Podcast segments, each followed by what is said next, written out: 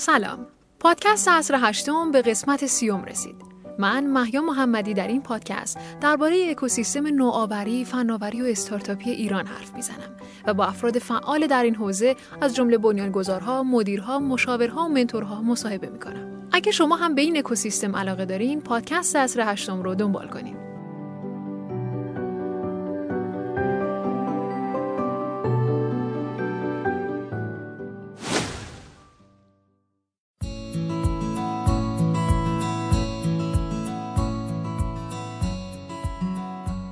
پادکست عصر هشتم قسمت سیوم در قسمت قبل آقای عطایی نژاد خلع بین فناوری و صنعت رو برای ما شرح دادن مفهوم استارتاپ از همون ابتدای ورود به کشور با آیتی گره خورد و صاحبان ایده و اختراع کمتر به حوزه صنعت توجه کردند.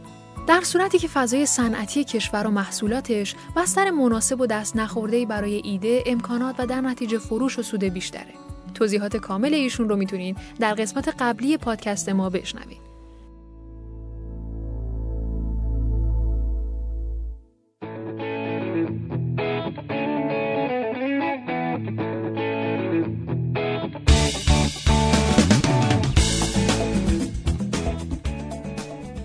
همونطور که در قسمت قبل صحبت شد فناور و صاحب ایده خودش لازم نیست کسب و کار خودش رو راه بندازه بلکه می‌تونه ایده خودش رو در اختیار یک کسب و کار با تجربه بذاره. یکی از خدمات مرکز نوآوری تک معرفی و اتصال فناور و کارآفرین به همدیگه است. همه اینا ریشش تو اینه. اون آدمی که صاحب فناوری هست و خودش وارد تولیدش شده اصلا از حوزه کسب و کار تقریبا هیچی بلد نیست. خب اینجا ما چیکار می‌کنیم؟ بررسی می‌کنیم. اگر امکان پذیر باشه کسی که توانمندیشو داره با ایشون joint می‌کنیم. اگر نه ببینیم که این امکان وجود داره سعی می‌کنیم خودمون در واقع صاحب کارگاه و کسب و کاری که داره الان کار می‌کنه رو کمکش کنیم که ارتقا پیدا کنه توانمند بشه اشکالات کارش برطرف بشه. تو این مسیر حالا ما چیکار می‌کنیم؟ یه نکته دیگه هم اینو عرض بکنم خدمت شما که ما حمایت هایی که از مخترین انجام میدیم ارائه خدماتمونه. اما یه نکته جدی که وجود داره تونستیم با یک تفاهمات خوبی و که هم در واقع تعاملاتی که با دستگاه های دولتی داریم سعی بکنیم از حمایت های دولتی برای ارائه خدماتمون استفاده کنیم. یعنی الان مثال بزنم. یک مثلا خدمت ارزش گذاری که حالا مثلا هزینهش ممکنه از 5 میلیون تومن تا حدود 40 میلیون تومن متغیر باشه. حالا به واسطه شاخص های مختلفی که داره که حجم کار رو مشخص می‌کنه ارزش گذاری اتفاق میفته چون این فرند سنگین و زمان بری حدود دو ماه طول می‌کشه تا یک کاری ارزش گذاری بشه. بعد این در واقع هزینه رو اومدیم تفاهم کردیم. یه بخشیش رو از طریق پارک علم و شرکت شهرک های صنعتی داریم تأمین می‌کنیم که یه هزینه بعضا تا یک دهم تا یک پنجم هزینه بیشتر برای فناور در بر نداره. فناور یا صاحب کسب و کاری که می‌خواد این تفاهم بین طرف این شکل بگیره یک پنجم یا یک دهم هزینه می‌پردازن. حالا بسته به شرایطی که دارن. بنابراین این باز نقشه که ما تلاش می‌کنیم. خب خود فناور خود اون کسب و کار بعضا از این فرایندها از این در واقع موضوعات خبر ندارن. دیگه اینا نمی‌تونن ازش استفاده بکنن به نظر آقای عطایی نژاد یکی از مسئله های این حوزه به رسمیت شناخته نشدن مجموعه هایی مثل مجموعه تکه. بین مراکز با سابقه و حرفه‌ای و مراکز دیگه باید تفکیک صورت بگیره.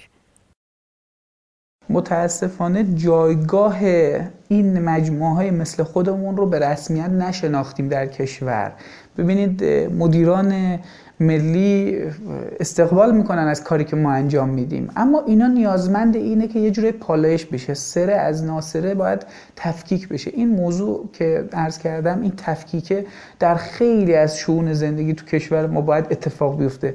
زیاد بودن این مراکز باعث شده کارآفرین ها و فناورها به این مجموعه ها اعتماد بشن چون با خیلی از مجموعه ها به توافق نرسیدن. توی عرصه کار ما اینو بخوام خدمت شما خیلی خلاصه بگم. الان مجموعه هایی هستن که مثلا از خدمت ثبت اختراع ما گرفته تا حوزه تجاری سازی مثلا کسانی هستن که تو هر کدوم از اینها دارن به تفکیک بعضا کار می‌کنن. خب؟ من می‌خوام اینو عرض بکنم خدمت شما. خودم می‌ذارم جای یک فناور یا مختره. وقتی می‌خوام انتخاب بکنم که با چه کسی کار بکنم چجوری می‌تونم انتخاب بکنم؟ ما توصیهمون به تمام کسانی که از ما می‌پرسن که چگونه می‌شود اعتماد کرد اینه که به سوابق اون مجموعه رجوع کنن برن ببینن در گذشته خب این چرا اینجوری باید باشه؟ چرا نباید یک مجموعه ای بیاد و رتبه بندی کنه مجموعه های مشابه ما رو؟ که شفاف باشه کسی نتونه در واقع تو این فضا به نام در واقع فردی که می‌تونه کمک بکنه به کسایی که بالاخره فناور هستن یا کسب و کارها جا بزنه و ازش سوء استفاده بکنه. ما این خیلی باش روبرو هستیم ما. می‌دونین منظورم چیه؟ منظورم اینه که من به یک کارخانه داری میگم آقا من می‌تونم به تو کمک بکنم.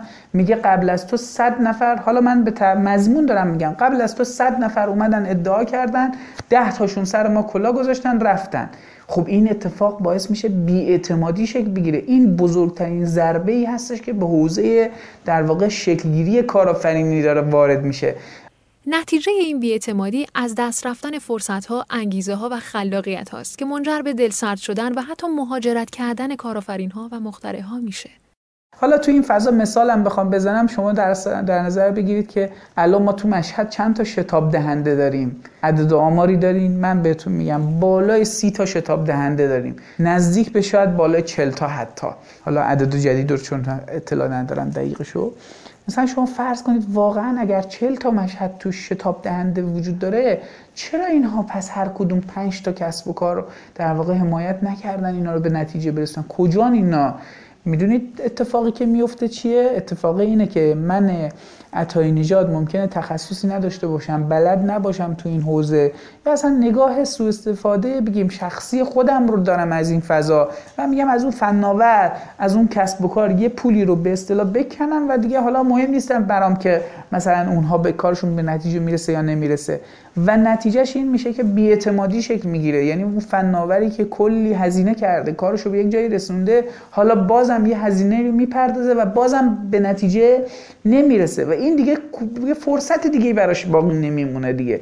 کلا از این مسیر خارج میشه یا پشت می‌کنه به حوزه نوآوری یا پشت می‌کنه به کشورش که میگه من دیگه در واقع تو این کشور بها داده نمیشه به من در حالی که واقعا نباید اینجوری باشه. در نهایت ممکنه منجر به مهاجرت بشه که این یه چالش جدیه این حوزه است. بنابراین من هر زمینه که ما باید سره رو از ناصره در واقع تفکیک بکنیم مجموعه هایی که واقعا خدمات دهنده هستن اینها شفاف بشن. یکی دیگه از مشکلات به گفته ایشون نبودن فرهنگ تعاون و همکاری در این اکوسیستمه. افراد فعال و شاغل در این حوزه از فرصت های زیادی که همکاری براشون پدید میاره قافل میشن و خوب نمی‌تونن با هم همکاری کنن.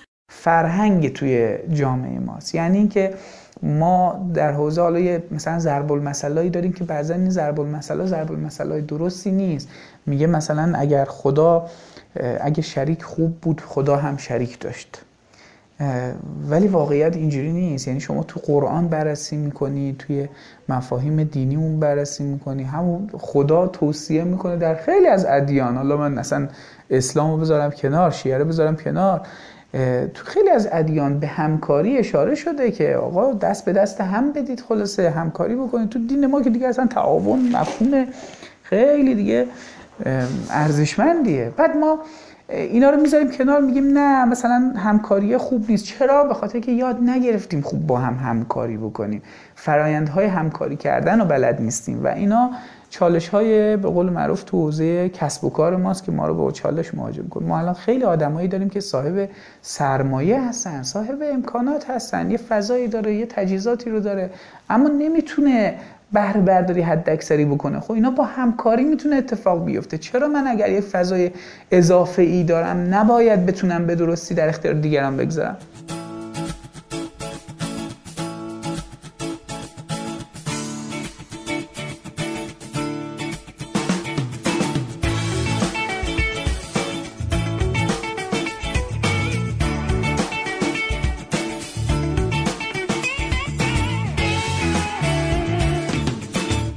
نظر شما چیه؟ به نظرتون چطور میشه این همکاری رو تقویت کرد؟